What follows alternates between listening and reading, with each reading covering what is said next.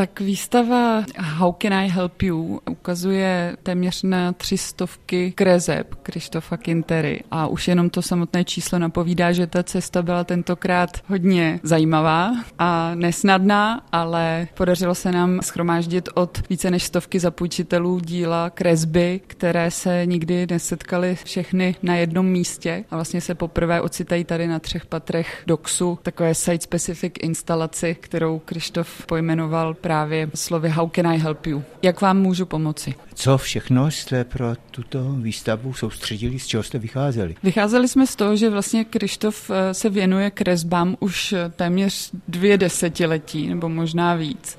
A my jsme se pokusili právě tady schromáždit to, čemu on sám říká takový autorský deník. Jsou to kresby, kterým se věnuje průběžně vedle své tvorby, která samozřejmě zahrnuje spoustu jiných věcí. Většina veřejnosti ho zná díky jeho technicky propracovaným a sofistikovaným monumentálním projektům, jak v galeriích, tak ve veřejném prostoru. A my jsme se právě zaměřili na ty kresby, na ten autorský deník, který vlastně vzniká mezi touto tvorbou a vlastně vzniká naprosto spontánně s takovou lehkostí, nadhledem. Proto taky Krištof ty své věci pojmenovává kresby, ačkoliv většina lidí by asi nazvala jinak. Ale právě z těchto kreseb my jsme se pokusili vytvořit tady takovou site-specific instalaci. Jsou tu také asambláže, já nevím, jak tomu Krištof říká. No tak to jsou právě ty kresby, jo. Tady jsme se krásně dotkli toho, že ne každý se s tím snadno smíří a to slovo kresba mu nejde přes ústa a snaží se to pojmenovat jako asambláž, ale já si nějak tak eh, ulpívám na tom, že to je kresba a to hlavně proto, že ten formát je jednotný, že vzniká pravidelně, eh, že vzniká s nějakou spontaneitou a lehkostí a už pro mě není tolik důležitý, jestli to je činěno tuší anebo starou ponožkou. Patří k těm kresbám i ty nápisy, ty vykřiky, jako třeba co bylo není, co bude, taky není. Nebo nic než teď. No nedílně to k tomu patří. Tam spíš jde o to, že ten text, než se dostal na tu obrazovou plochu, tak to chvíli trvalo, jo. Mělo to nějaký vývoj a to zejména v tom smyslu, že já jsem vždycky ty kresby nějak pojmenovával, ale standardně ze zadní plochy ty kresby, tudíž vlastně neviditelně.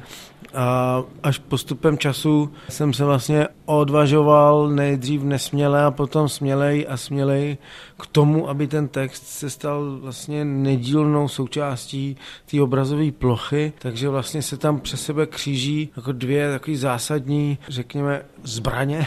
A to je právě ta obrazová složka věci a ta jazyková. A ty se navzájem doplňují, interagují nebo jsou v nějakém jako konfliktu a tvoří dohromady vlastně intenzitu toho sdělení. Krištof tu vystupuje také jako léčitel. Všiml jsem si tam nahoře lékárny, kde jsou ingredience jako například zloba, empatie, něha, nadšení, závist, senilita a podobně. Ano, no to souvisí s tím, co už tady zaznělo právě v souvislosti s těmi kresbami, protože my jsme vlastně, když jsme přemýšleli o té povaze těch kreseb, tak ono zdánlivě na první pohled ta lehkost a, ten text, který tam je, který je takový vlastně často jako redukovaný, lapidární, tak on navzdory tomu nese v sobě jako jistou hloubku. Není to jenom text na desce, ale když člověk začne nad tím trochu víc přemýšlet, tak i pod těmi zdánlivě jako jednoduchými texty se skrývá celá řada věcí. Od toho jsme vlastně došli k tomu, že Krištof tím, že tvoří ten svůj vlastní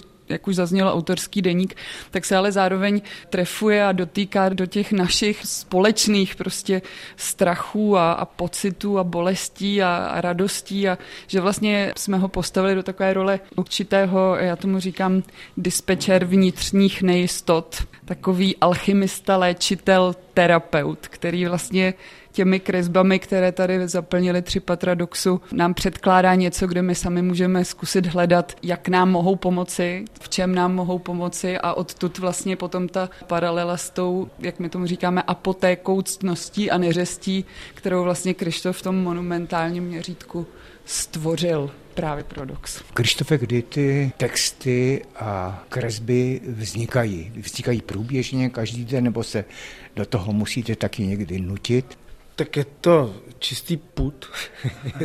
je to puzení, takže se do toho jako opravdu nenutím. Spíš naopak bojuji s časem a s časoprostorem o to, abych se k něm dostával, ale to je možná i dobře, protože je to i pro mě vlastně vzácná chvíle je dělat a tak si to tak jako vyboxovávám v té hektice toho každodenního života. No. Ale to je jistě v pořádku. Ale vzniká to, dá se říct pravidelně, protože já jsem na tom závislý regulárně, takže nemůžu říct, že každodenně, ale hodně často se tomu věnuju a protože mě to činí šťastným, tak to dělám rád těm textům ještě většinou je tam nejdřív ten vizuální podklad, který vlastně slouží jako podloží pro to otextování. Není to taky vždycky stoprocentní, některé ty věci jsou i bez těch jazykových prvků, jako třeba tady za náma. Ale pak někdy s těmi dost bojuju, že se potřebuji trefit do něčeho těma pár slovy a třeba se mi to nedaří, tak to prostě potom přetřu, přepíšu a někdy ta kresba tak zraje třeba i rok, jo, že tam jako někde postává v koutě a čeká na to, až bude